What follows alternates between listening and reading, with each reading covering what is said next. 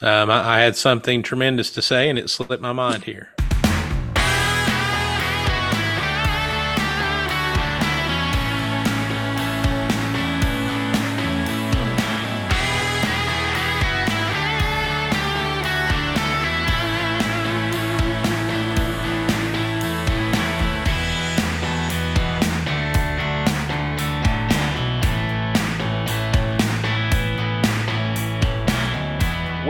Everybody, to the Halfway There cast. I'm Tyler. And I'm Eric. We want to welcome you in today for our discussions on theology, pastor care, 80s hair metal, and everything under the sun. Hope all is well with you all today. Eric, how you doing today, brother? Uh, a little sore. threw uh, threw my back out uh, last night, so kind of been humped over all day today. Not able to walk very straight. You want to know what happened? I do, because I did not expect that. Let's hear it. What- what- I, I got it. I got in a fight last night.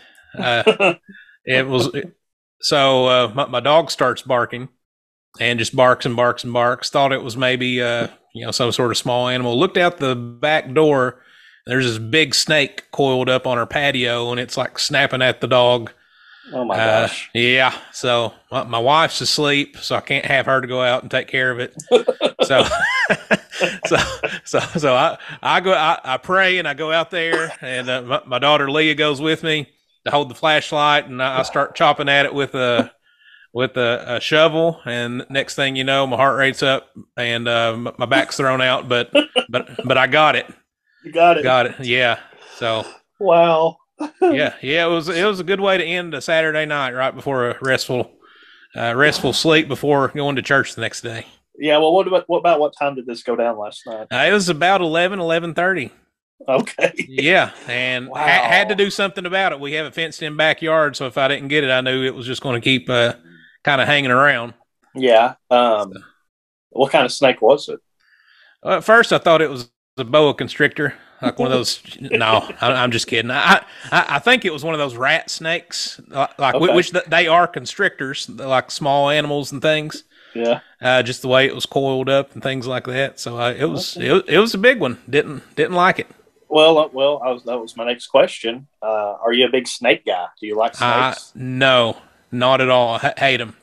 okay, there's not absolutely hate them.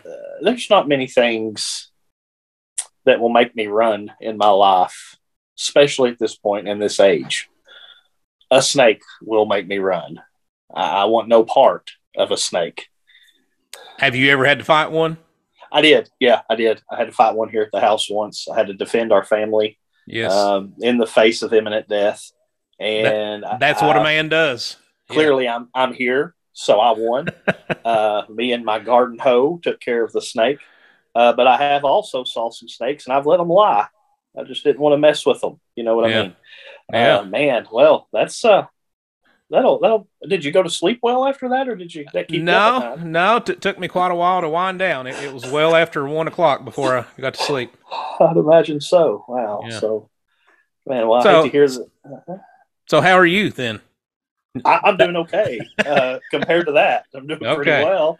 Okay. Uh, had a, a funny story. I mean, this will this is a little inside joke for our podcast listeners. This is your first time listener. You need to go a couple episodes back to hear this one. But we did have a little church uh, picnic, church dinner tonight. Uh, kind of get back to school, kind of that kind of thing. And lo and behold, what does my wife walk out of the house with? Potato, salad. salad. Yes. Potato salad. Yes. I, Potato I'm telling you, that's what it is. I watched her dollop that mayonnaise in that thing, and I, I was just thinking, oh, no, I'm not going to be able to eat this one. Uh, but So- thankfully, we go ahead. So she did the mayonnaise. Uh, what else does she put in hers? I don't even know. So did you at least try it? No, Uh, you, you got to try it. I mean, we had you hot dogs. Well, we had hot dogs. We had baked beans. We had uh, some glorious meatballs, barbecued meatballs. Had buffalo chicken dip, and of course, we had the desserts, and that's where I hung out. but potato salad. Now, did she make the potato salad because she's a faithful listener, or was it just a mere providence of God that she she took a? I, I'll tell you what happened, and it's partially my fault. Um, of course, I've been banged up here with a bad wrist and a bad toe for a while, and so she's been caretaking for me. and she was her plan was to go by the grocery store after after we ate today after church and pick up a couple things to make something. We ate at her mom and dad's. They had some potatoes left. They said, "Hey, just take it make potato salad." And she kind of like, "Well, I don't know. I might want to make something." And I I spoke up then and I said, "Usually we meet at six o'clock on Sunday night." And I said, "Well, you know, we're meeting at five o'clock tonight." I didn't relay that information yet, mm-hmm. uh, so that kind of you know, it, I guess it's kind of my fault. She came home and made the potato salad and you know, it seemed to be liked by everyone else, but I'm not a, you know me, not a potato salad guy. Well, I mean, that's, that's the staple at a, a Baptist meal. It has to be there. So says you. All yeah. right. Uh, let's, uh, let's get in. We got four amazing topics tonight. Uh, the first thing we want to talk about, maybe a precursor to, uh, our life in, uh, preaching ministry, but, hmm. uh, uh, as freshmen in high school, me and you signed Did we sign up for this class? Yeah, we did. Okay, we signed up for a class called, I think it was actually called Oral Communications. Yes. Oral Communications, basically public speaking. Yep. And now, it was just, it was for sophomores, but you and I made sure that we got in there. We did. We made sure we got in there. We had a great teacher in that class. She did a good job with us. Let's, Do you know why about, we made sure we got in there? Why did we make sure we got in there? well, we had a conversation and we thought, hey, if we're going to be in a band and have to get up in front of people and have to play music and, and all this stuff, we got to get used to being in front of people. So Let's sign up for this public speaking class. And we're like, okay. So, so we did it. So, so we did it with the intention of being rock stars our our motivation. I always wondered, I always wondered why we signed up for that. That was why, yeah. I I was never someone that wanted to public speak, but that makes a little more sense now that we uh, our rock, rock stardom uh, yep. hinged on us going doing public speaking class as freshmen. Um, did we ever have a speech that had to be longer than five minutes in there? I, I don't remember. Looking back, they all felt like an hour long. Oh I mean, man, they did. Yeah. It was awful and I, I, think three minutes was like the the norm, and maybe our final was five. It amazes me. It absolutely amazes me that I could barely get up and speak for three minutes. Yeah, I know, and and how we have to public speak every week now. Right. And, I mean, your sermons are 65, 70 I'm just joking. Oh, just joking. no, they, they hang around 30 to 35 right now. Right, right. Oh, man. But, uh, but yeah, it just, I, I can't remember many of the topics, but I can, rem- I, I remember every time that I got up there, I was nervous. I was sick at my stomach. I remember you being pretty good at it. Well, here's what I did. Um, I, I remember two of them, and one of them I did not prepare for at all and I just got up and I was going to wing something, and I completely made up everything I said. And my topic was um, the importance of sleep for teenagers is, is what I decided to get up and speak about. And I just I made a bunch of stuff up and got through it, and I think I got a pretty good grade on it uh, on that one, which which is you know wouldn't recommend doing that, but yeah, I don't I, I don't imagine that I prepared for any of them probably I, remember we had to use note cards and I probably wrote the note cards in the period before the class before for my speech that was coming up. Yeah. Uh, that's that's kind of how I did school. Um, don't probably didn't make a great grade in it, probably a C or a D, but uh, nonetheless, we had a good time in there. Uh, I do remember that. Uh, it was it was a fun class. Um, I can't remember anyone else that was in it, but I do remember me and you were in it. Well, and, I uh, remember one other person for sure um, we were the only freshmen in there until about halfway through the semester or class. In walks this guy from, I think he's from Chattanooga with a big cowboy hat on and boots. Oh. Comes in, sits down, Justin Wells. And I was thinking, who who is this guy coming in? Um, and ended up being one of the funniest, uh, m- most genuine people you would ever know. And interestingly, all three of us are in ministry now. Yeah, he had charisma too, didn't he? Yeah, yeah, he, sure he did. Kind of, he put us to shame in the charisma department.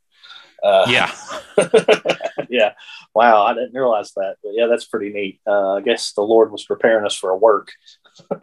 and although I, I, don't know, I don't know that I have taken anything from our oral communications class in as well, high school. And, I mean, we are we are public speakers now.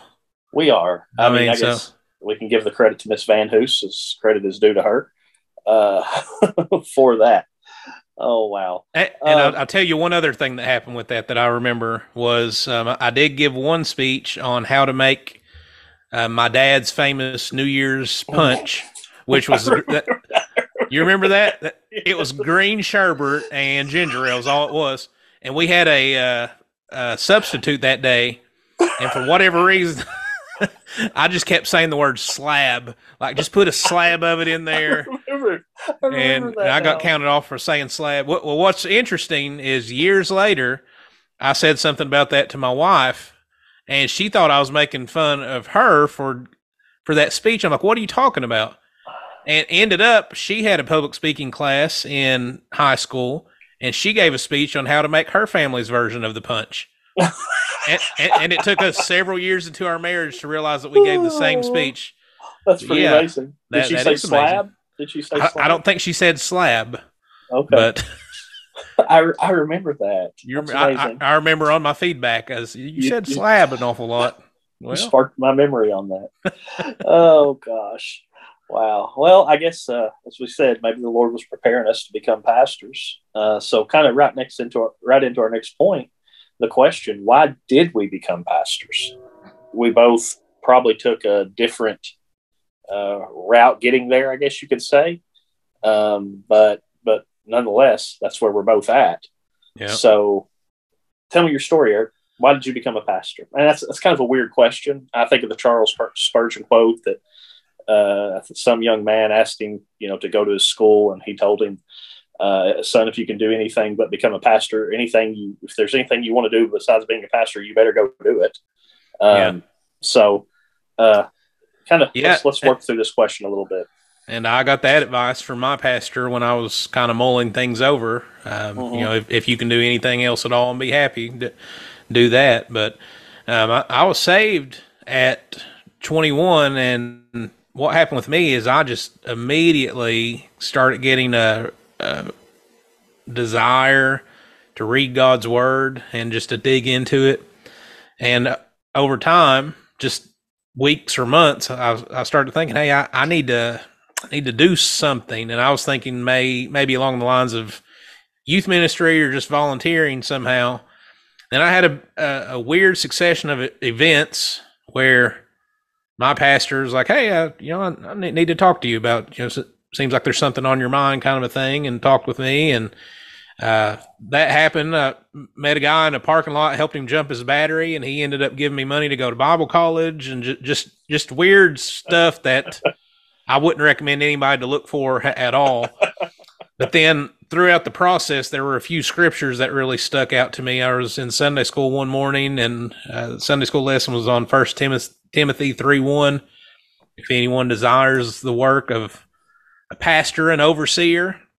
He desires a noble work, and that just really like struck a chord with me. And then uh, the next scripture I remember really kind of knocking me off my feet was out of James chapter four. It says, "If any man knows the good he ought to do and doesn't do it for him, it is sin." And, and that was that just really hit me. Hey, I, I know what I, I need to do here. I got to step forward and and do it. And within a year, I was in Bible college. Had never preached, but I was in Bible college and preparing, and uh, didn't feel like I could ever do anything else other than that. And God has kept me in it. Um, I've probably quit fifty or hundred times through the years at, at, at, some point during the week, and. God just just keeps me right in it. So that that's kind of a nutshell of what happened to me. Yeah. Uh, I didn't know about the guy whose car battery did you jump? I need to go find that. I don't know. It, it was like a random older guy, and this was in the process. And I'm like, yeah, I'm thinking about going to Bible college, and he just so happened to have went to Bible college years ago, and just pulled out his checkbook or whatever and gave me some money. Like, okay. So it's just things like that kept happening to me, like yeah. that I couldn't deny. But uh, I mean, that's kind of, I don't know. The, the way I look at things, the way I look at things now, just like looking for signs and stuff like that. But but boy, I, I was young in my faith then, and mm-hmm. uh, I don't know. I wouldn't put much stock into a lot of that stuff now. Wouldn't tell anybody else to look for it, but that's just kind of what happened to me. Well, nonetheless, we should learn the lesson that if uh, we see someone on the side of the road that needs help, we should help them. Yeah. Uh, you, you, you, never know when you end up in Bible college if you do it. Exactly right. Uh, my story's different. Uh, you know, uh, I didn't go the Bible college route until I was in my 30s. Um, and that was probably four to five years after. I mean, we say calling. I, I don't know if I like that word. I don't know if I like it either. Yeah, I don't know. I mean, answered the call to ministry. Uh, I don't. That's just the language we have. I don't. I haven't really worked out what I want to call that yet, but that's what we'll call it for this, I guess. Yeah. So I was. I became a Christian around 22, 23. Uh, I mean, I can remember the day. I can remember the moment. I can't remember how old I was. But uh, it was it was it was similar to your story, I guess, in that um, when I became a Christian, I had a, a, deep desire to know what was true, and I, I kind of uh, I kind of give credit to that. To, um, I mean, as much as I grew up in church, was was was not not a lot. Uh, but being able to kind of sit back at, at that age and, and, look at the church and just think something's not this something's not right here. You know what I mean? And so the desire to know the word and understand the word was was strong and um, quick. And then I'll be honest, if you would have told me even after I became a Christian that I would eventually become a pastor, I would have laughed in your face and told you you're the craziest person that that's, that ever lived, uh, because my uh, social skills were not much. But similar to you, I can remember distinctly reading uh, from First Timothy three, and you know uh, that's not that much of a coincidence. That's Paul's you know instruction to the church about what a pastor should be. So probably a lot of pastors get called from that. Yeah. I guess you could say, but uh, so let's not put too much weight on that. But but I was I can remember reading that and, and, just reading those things and just you know being being convicted that that's what I I wanted I needed to do, and it wasn't what I wanted. It was what I needed. Uh, and I can remember I can remember having the conversation with uh, my girlfriend at the time who is my wife now, and you know, kind of telling her, well, I, I, I think the the Lord again, my language probably wasn't the best. Uh, the Lord's calling me to ministry, and I think her response was, "Are you sure about that?" uh, because she knew me and she knew yep. who I was, and and she knew what that meant, probably more so than I did. But man, I so went to a little country church, and um, actually the, the the guy preaching at the time wasn't the pastor. It was a he was kind of the intern pastoring, Brother Stephen Griffiths. We both know Stephen, and he was preaching at the time. And uh, I went up front, and he kind of we've talked about it since. And he kind of tells me, he says, "Man, I thought you were coming up to get saved or something. I didn't know what was wrong with you." And uh, but surrender to the ministry right there. And here's here's you know I so I, surrendered the ministry, and the next Sunday night I was preaching. Oh wow! Which yeah, well, I got thrown in thrown in quick, and uh, so I preached that next Sunday night, and I can remember I didn't know what. Of course, I had no idea what I was doing, but I, I picked a text out of Matthew, and uh, I remember I I went through it kind of expositorily, not even know what that was, and you know it took me about three minutes and then after that, I gave a lot of application. So, I mean, it was probably a 20 minute sermon. But my second sermon at Pond Baptist Church, where you were at, was that your second sermon? That was my second sermon. Okay. Yeah. Yeah. yeah. that was pretty bad. I think it lasted all seven minutes. Um, but uh, I don't remember it being bad. Oh, it was bad. Yes, it was bad. Uh, but nonetheless, so and and it, it's kind of like you and again, we don't need to put too much in, into circumstances, but circumstances of life begin to change rapidly. The, the place that I worked was a construction business that kind of given my life to. And through the economic crisis of 2012, they had to shut the doors. And so there I'd been at that for uh, 12, almost, well, 12 years. So I was 19 and been there for 12 years and kind of was you know, moved up into the business pretty high, and they just couldn't keep the doors open. And there I was left with with almost nothing, and my wife kind of looks at me and says, "Okay, I think it's time to go to Bible college."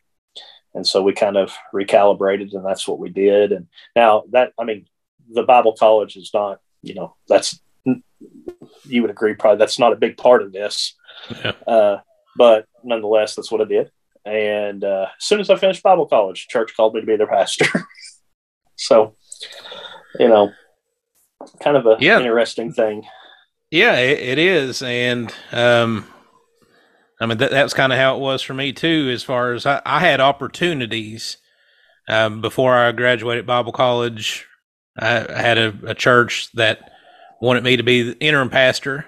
Uh, that they thought it'd be great for me to get the experience with them, and worked out great. And and right as soon as I graduated, uh, I took my first pastorate as well. So so that was a big part of it. And a lot of people talk about being pastors or being in ministry, but they're not they're not actually doing anything. It, it, I mean, they're not maybe not even active in, in the church. They're, they just have this they say this general calling, and they're always looking for something to do. Well, part of that is does God give you opportunity mm-hmm. uh, uh, to to do that? And uh, to this point in my life, God has given me um, opportunities. He's always had me in the pulpit, and uh, you know, I, I never. Well, I, I was going to say I never would have thought it. I remember had a memory that when I was really young. I remember telling my dad uh, at church one day, "Dad, I, am going to be a, a, preacher," and he told me like, "You, you don't just decide that. You're you got to be called." I was like, "Oh, okay," and kind of put it yeah. out the back of my mind. And, um, and I remember too, because you know we've been friends for a long time. We were friends all throughout our lost years. Mm-hmm. I remember when I started feeling like I was called. Yeah. Um, I remember kind of being sheepish about wanting to tell you, like wondering what what what you would think of me. Yeah. Um, and you called me up one day. I don't remember what for. Go out and eat or, or something. And so I told you, and you, are like, "Yeah, I've I've already heard somebody's somebody else's one of our other friends had already yeah. told you." And uh, even at that time, you were you were very encouraging with that. So that was a mm-hmm. that, that was well, a good thing. And and my poor wife, by the way, um, when she and I got engaged, I was going to be a football coach and a history teacher. So we were engaged, and then in the process of being engaged, here I start flipping everything around, and now I'm going to Bible mm-hmm. college. And she she hung with me, st- still married me, and here we are today. Yeah, well, I mean, you know, Natasha the same way. I was uh, uh, when we were, of course, we we dated for six years before we got married. She was in school when we started dating, and she had to get a master's to do what she does. So we we waited. But you know, when we kind of were committed to each other, I was I was I was working at I was the top of the chain at a construction company. you know, so our prospects of life were looking a lot better than they turned out yeah. to be financially. Uh, but yeah, uh, we got good women, man. We got good wives. Yep, Thank absolutely. for that uh, you know, one thing I, I, do is thinking, kind of thinking back, uh, the Lord really protected me. I think um, when uh, I went into ministry, or you know, made that decision, or that call happened, because there were strange opportunities in front of me. Like, for example, uh, the church that I was at, whenever I was went into ministry, did not have a pastor and even there were people in the church after about, you know, a couple months that thought, well, maybe Tyler should be the pastor here because God's called him here. Oh man, I cannot imagine uh, the mess that I would have made, uh, or, or or the mess that that would have been yeah. if uh, I would have they would have called me to be the pastor of that church. Uh, I don't think I would have had the wisdom to turn it down, but but just looking back at that and thinking, my goodness, uh, I would have that would have been an awful situation. And then even you know going from there to where I went, that Community Baptist Church, just you know even when I when I left Canaan when we left Canaan to go to Community, I kind of thought, well, okay, it's time. I'm I'm ready to be a pastor. I wasn't. I wasn't ready to be a pastor again, and so it took some years there Community under the pastor there who just kind of uh, put up with a lot from me. I guess you could say a lot of that uh, that young. Uh, you know excitement in ministry and kind of kind of honed that in a little bit, and it was just I'm thankful the Lord in the right time put me where He wanted me. You know, just looking back and seeing those things. But you know, kind of like that that quote that we opened up with, I, I can't see myself doing anything else. You know, we both do a lot of different things. We kind of Yeah. uh, have alluded to that the whole time, and even you know, we talked about we're good at we're actually good at some things. We you know clean pools up pretty good Yes, we are. and things like that. But you know, we've both been coaches. We're you you're you've you've taught some in the school system. I've, I've got I've had a little woodworking business. I've done construction. We can both we can both smoke some meat.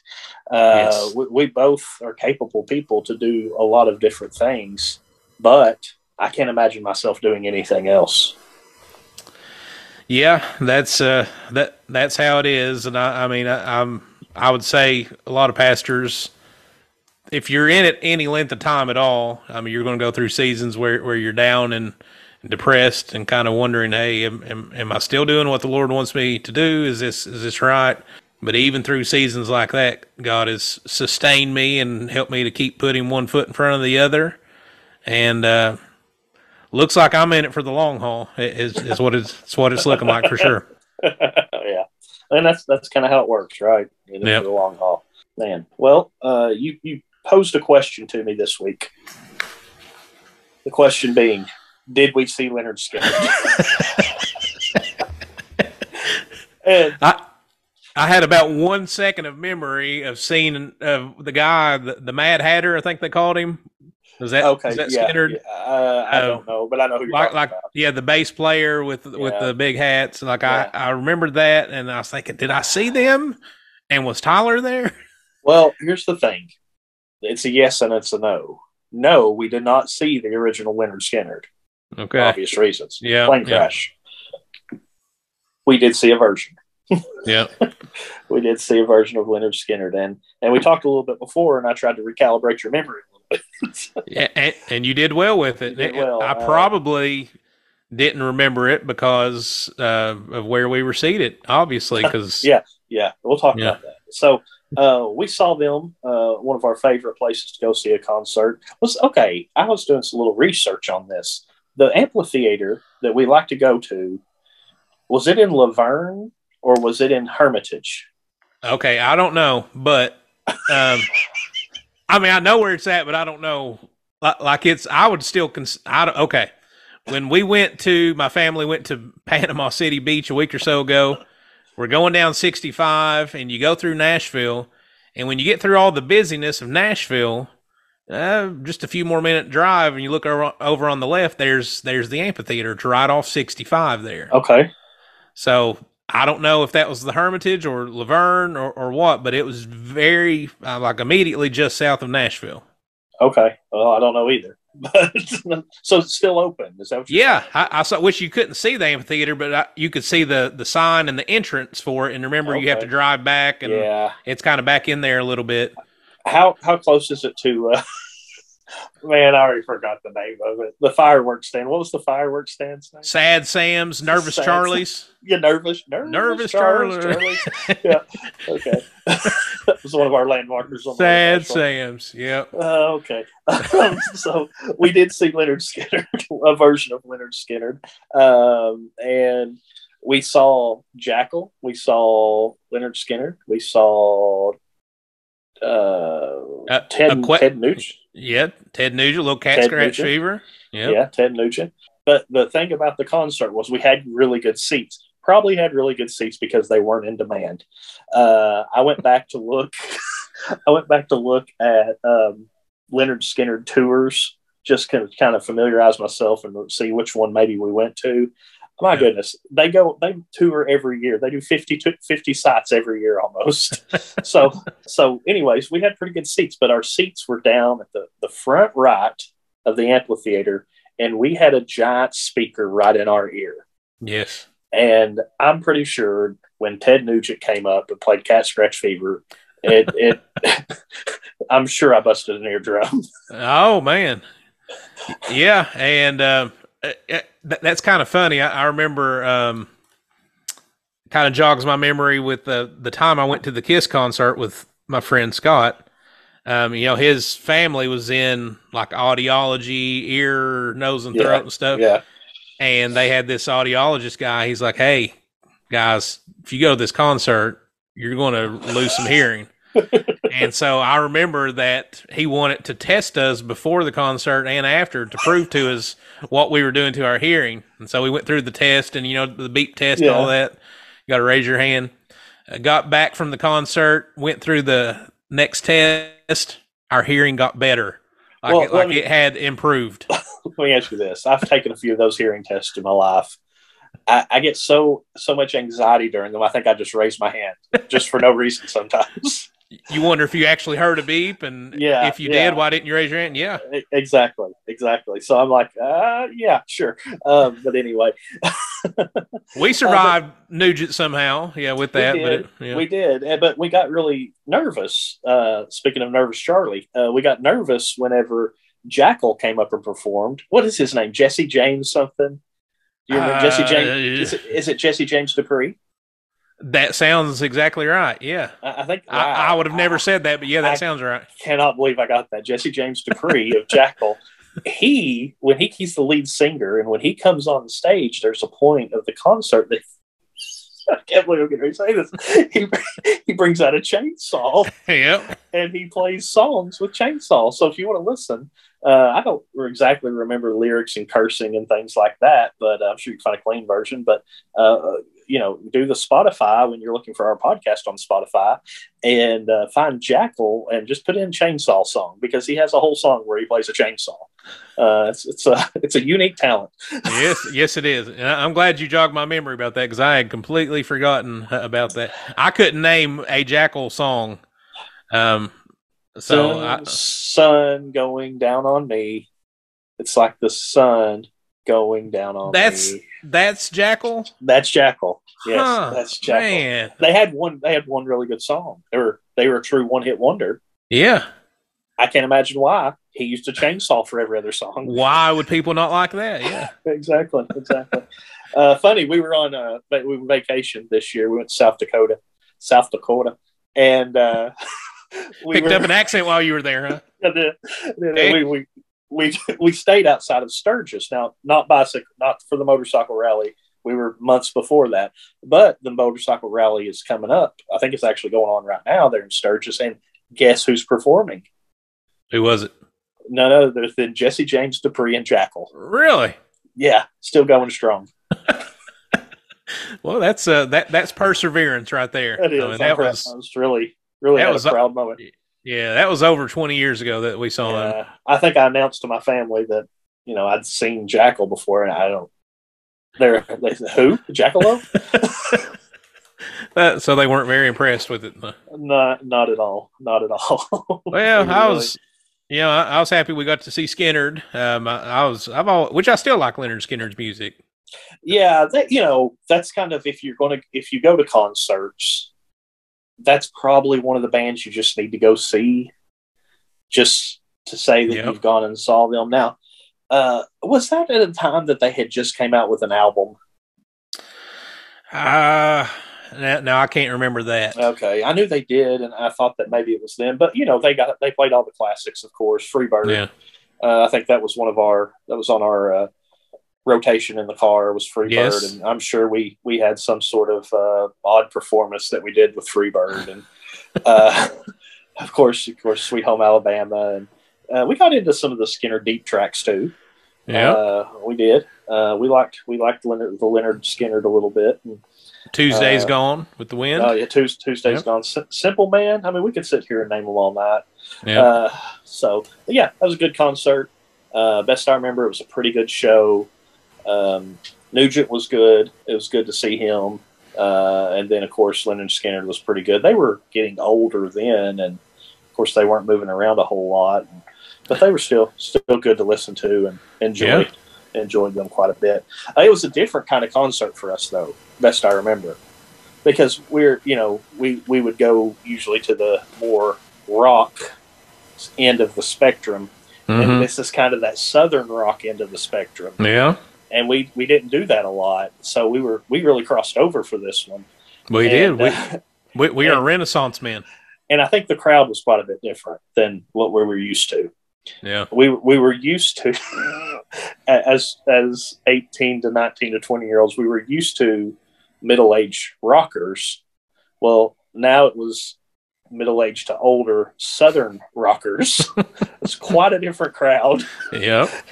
And uh, but it was nonetheless it was an enjoyable time. I can't remember if anyone went with us. If we packed Scott along, um, I can't Uh, remember Scott being a big Skynyrd fan. No, I don't.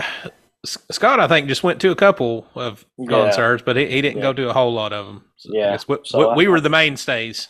Yeah, I think that was just me and you enjoyed there uh, seeing Lynyrd Skynyrd. Uh, do you remember the lead singer's name? Current. Um, Van Zant. It's Van Zant, but which one? I think it's Ronnie. Is it Ronnie Van Zant? Or is Ronnie Van Zant the one that died? I I don't know that. Okay. I We'll don't say know. Ronnie. We'll say Ronnie. Yeah, Ronnie. Ronnie sounds right. Which I don't know any other name other than Ronnie. Yeah, he looks Mi- like a Ronnie. Uh, old man Van Zant's boy. Yeah, that's right. Old man Van Zant's boy gets out there and leads the Skynyrd. All right. wow. All right. So this is a first. We've had a listener request for uh, us to answer a question, Yes. and so you know we'll just uh, we'll we'll just uh, we'll read the question here, um, and uh, then we'll what will we call this this listener? Aunt. Um. Yeah. Anthony. Aunt Thunny. So Aunt First name- first name Ant. Last name Thunny. There you go, Aunt Thunny. All right, Aunt Mister Thunny. Uh, so uh, he asked us to talk about um, accepting sin under the guise of love or the love of Jesus. Kind of the question he's and and kind of the way I'm I'm understanding that request uh, by Aunt Thunny is um, what does it mean to love someone that is maybe in deep sin and even what would you say proud of that sin Yep. um, what does it mean to love them like jesus Well, yeah, and I thought it was a good question because it, it really relates to a lot that you see now and Yeah. our our culture and um, sin that used to be called out as sin, and that, that could be a whole laundry list of things. You know, ho- homosexuality, you know, transgenderism, so many other things that as time goes on uh, we start calling evil good and good evil, and people start being accepting of sin under the guise of, hey, Jesus was loving. We want to be like Jesus. I'm going to be loving toward this person, and the way that I'll do that is to uh, simply accept them how they are, and, and that's kind of the the mindset and the background is is that is the definition of love. Um, however the person is, whatever they're in, whatever they're doing, um, let them be them, and I'm just I'm just going to be there for them and accept them and and not say anything about it. And and that's that's a summary of what our culture is right now for sure. So so we want to consider um, is that the biblical approach and if so, why? And if not, what is the biblical approach?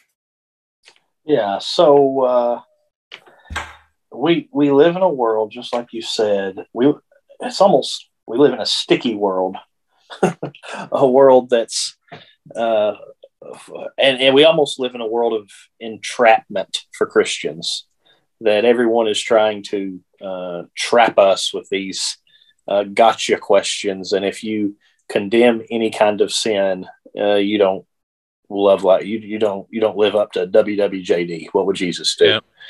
um but I, I i i mean i know the reason uh well let's just let's just i think we can both agree on this we we ought not take our theology from the masses of the world Right. Yeah. So so let that be our starting point. Let's let's let's not let's let's let's move into this with a without the presupposition that the world can tell us how to do theology. Yeah. Uh, but let's see what the Bible says. That's probably uh, the best thing to do. Uh, I immediately think of uh, Jesus and Zacchaeus, uh, tax collector. He was a wee little man. he was a wee little man. Careful, I'll make you sing the song. Uh, but in let me let me just read let me just read this Luke this is 19 verses 1 through 10. Let me read it. Let's just talk about it a little bit. And there's certainly other cases in the scripture. I mean, you have the uh, the woman in uh, John 8, whatever you think about that. You know, that's that's where people go a lot of times, but just let's yeah.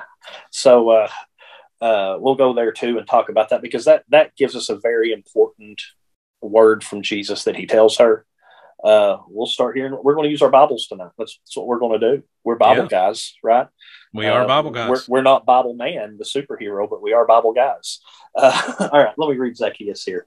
Uh, Luke chapter 19. He entered Jericho and was passing through, and behold, there was a man named Zacchaeus. He was a chief tax collector and was rich. He was seeking to see who Jesus was, but on the account of the crowd, he could not because he was small in stature. So he ran on ahead and climbed up into the sycamore tree to see him for he was about to pass that way. And when Jesus came to the place, he looked up and said to him, Zacchaeus, hurry and come down, for I must say, or I must stay at your house today. So he hurried and came down and received him joyfully. And when they saw it, they all grumbled. He has gone in to be a guest of a man who is a sinner. And Zacchaeus stood and said to the Lord, Behold, Lord, the half of my goods I give to the poor, and if I have defrauded anyone of anything, I restore it fourfold.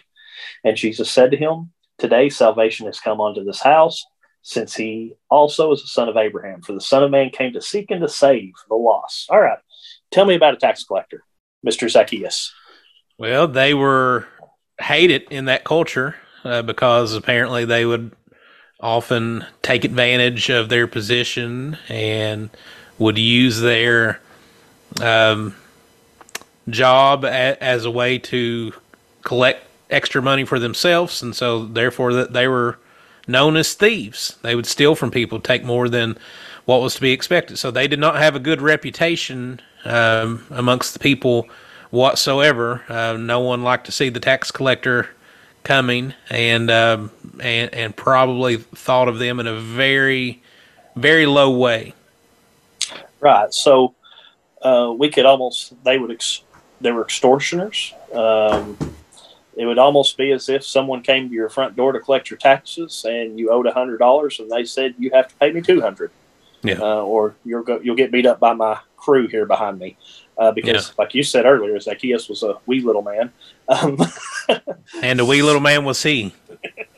Uh, and so, uh, Jesus went to this man's house, and the crowd was upset because they could not imagine that he had gone to be a guest of such a sinner. All right. Well, what what do you make of that then? Well, the division already here is uh, like if we stop just there or pull that part out of context, then people could use that and say, well, "Hey, Jesus hung out with sinners." I, I think there's even commercials on now. Have you seen those? Um, he, he gets us. Yeah, he, he gets us. Yeah, yeah. Super Bowl.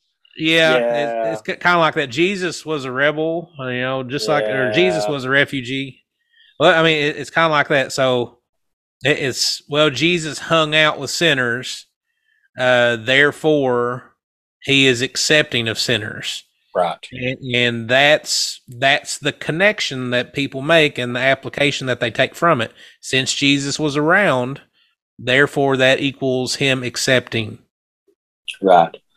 Um, and we notice, uh, you know, about Zacchaeus here. He climbed the sycamore tree. He climbed the sycamore tree because he heard Jesus was coming.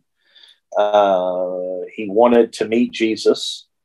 We see that when he goes down to when Jesus goes down to his house, we read in verse number eight that Zacchaeus stood and said to the Lord, Behold, Lord, uh, the half of my goods I give to the poor, and if I've defrauded anyone of anything, I restore it fourfold. Interesting there in the text how Zacchaeus addresses Jesus.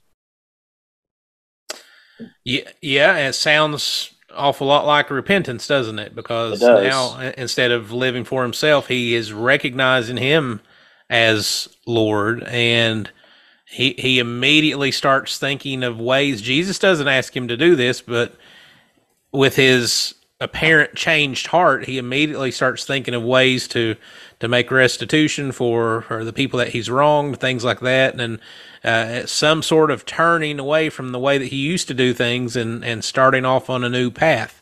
So that's that's key there. There's repentance there. Yeah. And then then Jesus Jesus finishes with this statement: Today salvation has come to this house. Uh, clearly, by the fruit exhibited by Zacchaeus, uh, as you just said, the repentance, the faith in the acknowledgement of the Lord, uh, the repentance of the restoration that He was going to provide. Um, since also he's the son of Abraham. But but in verse number 10, I think it's very important to understand what Jesus is saying here. For the Son of Man came to seek and to save the lost. Over and over on the pages of Scripture, we read that about Jesus. Jesus makes that proclamation about himself that he is here to seek and to save that which is lost. I don't know if some people know this, but me and you are not Jesus, nor is anyone else Jesus. Right. Therefore, while we are to absolutely share the gospel with people, tell people about the good news of Jesus, uh, we're to seek out people to do that with. We ultimately are not the ones that can save anyone, but Jesus is the only one that holds the power to do that. Uh, so we have to be very careful uh, when thinking, at looking at the life of Jesus and seeing, okay, how he did sit down with a sinner, using air quotes there, how he did dine with sinners, Jesus did that in order to bring about repentance and life change for the sinner, uh, not to accept them that how they are. Yeah, he didn't sit down with Zacchaeus and have a meal with him and say, uh, you know, I, am I understand you were born this way as a thief, and uh, that's just how you are, and you know, I'm just going to love you no matter what. You just keep right on thieving. Uh, that that was not it at all. Uh, but yet, that's that's the way that uh, people look at things now. Uh, whatever the sin is um, that that people are caught up in, hey, you just keep doing that. I'm not going to say anything, and and everything's going going to be okay. God's accepting. God is, loving. He'll understand. You can't help it. Um, but nowhere in Scripture do we see that approach to sin whatsoever. Um, repent and believe the gospel. Absolutely. You got another Bible verse, another piece of the Bible for us there? Yeah, I was. I, I did want to mention. Well, let, let me read this first out of uh. John, John chapter eight, verse eleven. Um, so this is this is the woman that's caught in adultery, and Jesus is talking to her and uh, says Woman, where are they? Has no one condemned you? She said, No one, Lord. And Jesus said, Neither do I condemn you. Go and from now on sin no more. Um, so the part I wanted to point out there is Jesus A called sin sin. He said, what what you're doing, you're you're committing adultery. That is sin. He called it sin, and he said, "Go and sin no more." So, two things. He called it what it is, and then he called her to repentance. Yeah. Um, so, that is um, the other scripture I kind of wanted to pull in was Ephesians 4 15, where it tells us to speak the truth in love. Well, a big part of that, people may focus on the love part, but we've got to remember the other part speak the truth. Right. We got to we got to tell people what it is and how it is. And listen, we're in a world right now that is desperate for God's word, for Jesus Christ, how how in the world can we soften or take away the one thing that that they need? It's our job to speak the truth in love, to call sin sin, and that's the most loving thing you can do. It is unloving to see someone in sin and to act like it's okay or to act like it's not sin uh, um, against the holy God. So, my biblical perspective on that is if you are, quote, accepting of someone in their sin, you are not loving them at all. You are enabling them in their sin and storing up wrath for them on the day of judgment. Yeah, and uh, I think of an thought of an illustration while you were uh, talking there. Um, if you could imagine, you are coming down an interstate like we used to go to Nashville Highway I sixty five, and uh, you come up on it's a foggy night, and you come up on a bridge, and you see flashing lights, and you get up to that bridge, and you see that that bridge is collapsed. There's nothing there, and as you pull off the side of the road, you you see cars just flying over um, the bridge there, just into a into an abyss almost, and and you know you have family behind you. Well, what are you going to do? Are you going to just stand on the side and watch your family just drive into the abyss, or or are you going to get out and do all you can to stop them? For some reason, we have we think that the most loving thing we can do is just accept people however they are when that is not the most loving thing that we can do. And here's what i believe. I, believe christians know that. I believe we really know that. And i think the rub yeah. that we feel today as christians is uh, the pressure from the culture to just just just accept everyone like they are and and and just make them feel better about who they are.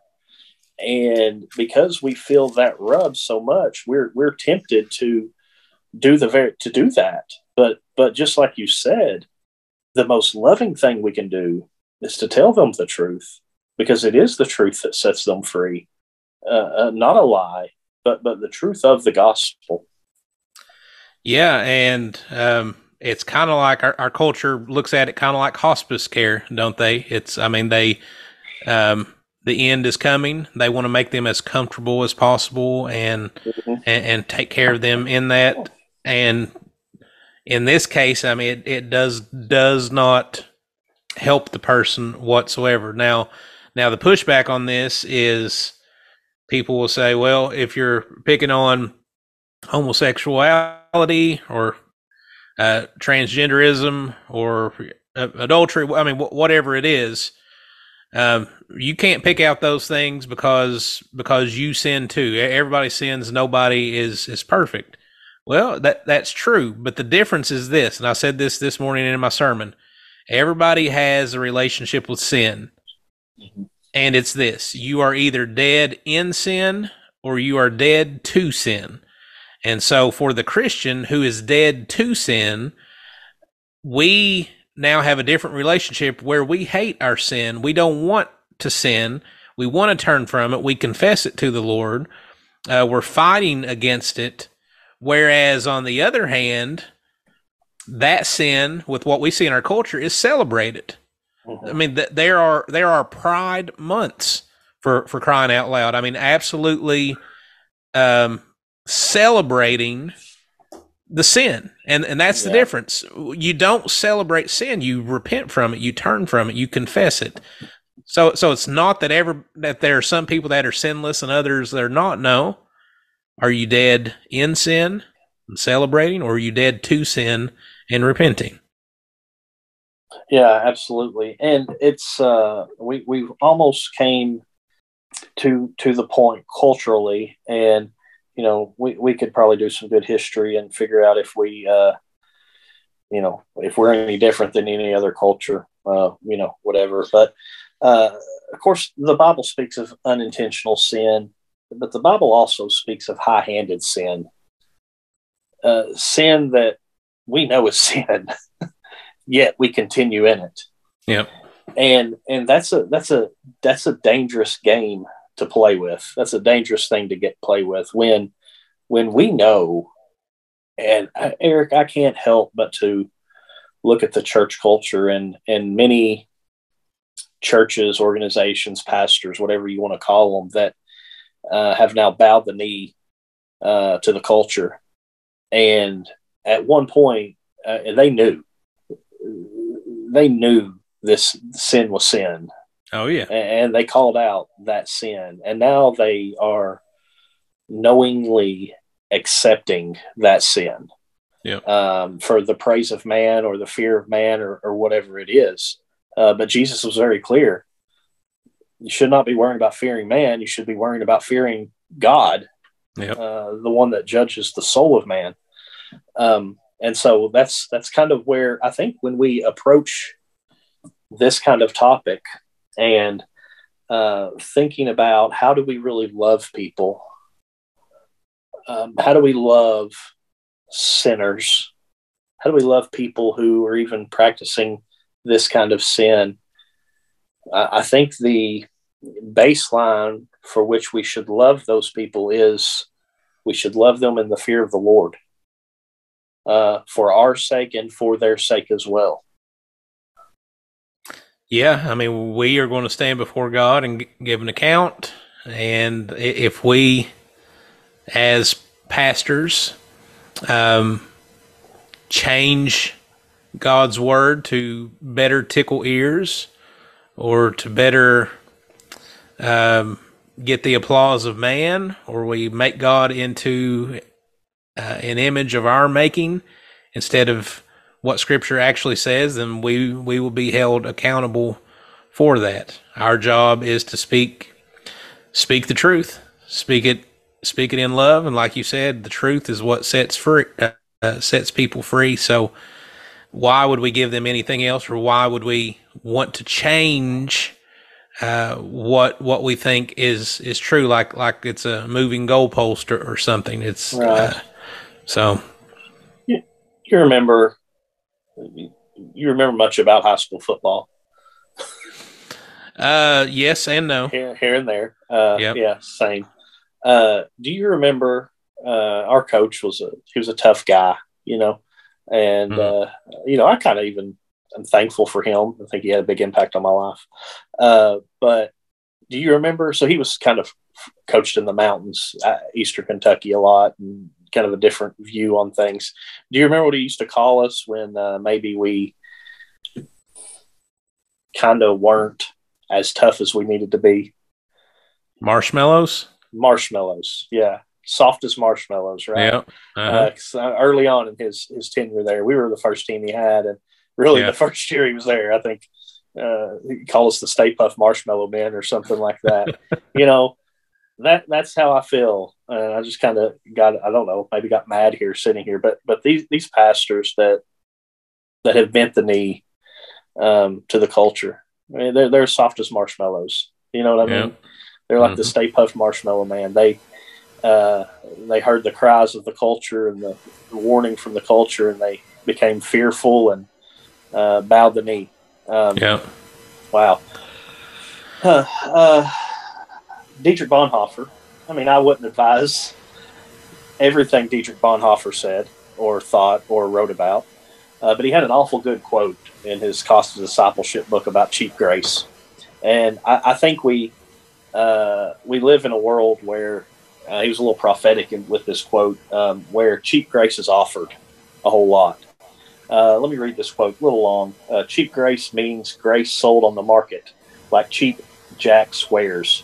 The sacraments, the forgiveness of sin, and the consolations of religion are thrown away at cut prices. Cheap grace is the preaching of forgiveness without requiring repentance, baptism without church discipline, communion without confession, absolution without personal confession. Cheap grace is grace without discipleship, grace without the cross, grace without Jesus Christ, living and incarnate. Hmm. Isn't that what we're offering people? A lot of people are offering today. It is. We are peddling God's word uh, for for the applause of man. It is is what what we are doing all too often, uh, refusing to do what Jesus did and, and call sin sin. Uh, I mean, we need people who will lovingly speak God's word and and speak the truth and do it without shame because we know that the word of God is is our authority Uh, the Word of God is the truth, and anything that we try to put in its place, we, we're simply simply making uh, making idols for ourselves and uh, pushing that cheap grace. Yeah, that that was a good quote. That summed it up very well. Yeah. Um, he has a uh, another end of that quote talking about costly grace. Now, we don't like to think of grace as costly, right? Uh, yeah. Grace is the free gift given by God, but I think we should expect, and I mean, Jesus taught this, that when we experience the grace of God, it's going to cost us something. Look at our two biblical references we've made tonight. Zacchaeus, it cost him. Yeah. He gave back. He gave back everything that he had stolen, even then some. Uh, the adulterous woman, Jesus told her, "Go and sin no more." And it cost her a lifestyle. Yeah. Uh, we should very much expect that when we experience the grace of God in our own lives, that it is going to cost us something. And and I won't read Bonhoeffer's quote anymore, but you, you, people can look it up. But at the end of that quote, uh, he says, "What makes us think? What what makes us think that something that cost our Savior so much would not cost us anything?" Yeah. And and that's I think that's where everyone is sit back right now, and they're thinking, Jesus loves everybody. Jesus loves me. This I know, for the Bible tells me so so I can go and continue in sin and live how I want because Jesus loves me. Yeah. But that's not true. Yeah, it, and p- people they hear love, I think, and, and they think of just uh, I, I don't know, kind of this fantastic view of of maybe romance or, or something, and and just you know gushy love. That's uh, that's not how it is. The greatest way that the greatest example of love that we have ever seen is when god sent his son uh, to to die on the cross. Greater love has no man than this that, that he lays life down for his friends. So love was shown in action and it's summed up at the cross you want to see love uh, you don't look at telling someone, encouraging someone to continue in sin. You want to see love, it's, it's quite the opposite. You look to the cross and to the one who died for that sin. Absolutely. And, I, and I, I think of it this way we're both parents, uh, we both have kids. And, um, you know, when I, I fell in love with my wife, she was easy to love, but I had to work at that. You know what I mean? I, I had to yeah. work I had to work to love my wife and fall in love with my wife and get her to love me. You know, I had to, had to do that. But my kids, man, I didn't have to work at that. It just happened. You know, everybody talks about that moment uh, yeah. when you see your child and you you understand unconditional love in a way that you never have. And as parents, you know, if uh, I see my, you know, if my eleven year old daughter goes down in my wood shop and she turns on my table saw that has a 12 inch blade on it, rotating at, I don't know, probably, I don't know, 250, 300 miles per hour. I probably should know that, but whatever. Uh, rotating, and I, I, see her with a little board getting ready to run through that table saw. I'm gonna I'm gonna sprint to her as fast as I can, either turn off the table saw, unplug it, or pull her out of the way before she chops her arm off. Yeah, because I see her in a dangerous situation, and I'm compelled to do that because I love her. Yeah.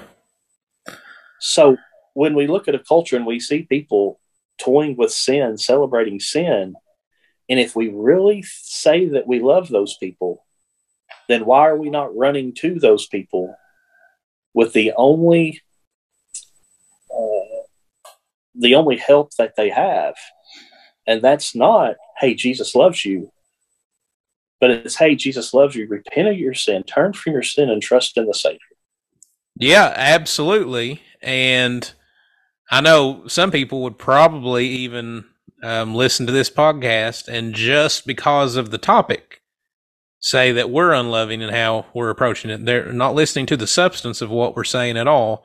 But just because we venture to talk about the topic call it unloving. And and that's what it's become. It's become a shouting match where if, if anything is said about anything at all, uh, any sin whatsoever, then people try to shout you down and and shut you up and make it to where you can't be heard and and that's for for good reason because it goes against it goes against scripture and that's just how everything works. If the bible says one thing culture uh, does another and in almost every instance that's that's how it works. But you got to understand the most loving thing to do is to faithfully give them the gospel that it's not okay to stay in sin but to turn from it and to trust Jesus Christ, who came and lived a life you could never live, died the death that you deserve, and was buried, and then resurrected on the third day, and then now calls all men everywhere to uh, to repent. That's that's the truth. Uh, the truth is not, eh, you'll be okay.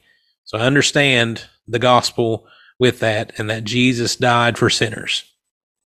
That's right, and brothers and sisters if you believe that, then the most loving thing you can do is tell that to sinners. Thanks for listening to the Halfway There cast. Make sure to listen to us on Apple, Spotify, iHeart, Amazon, Google Podcasts, and Podbean. And don't forget to follow us on social media. On Twitter, we are at Halfway There PC. And find us on Facebook. Give us a like.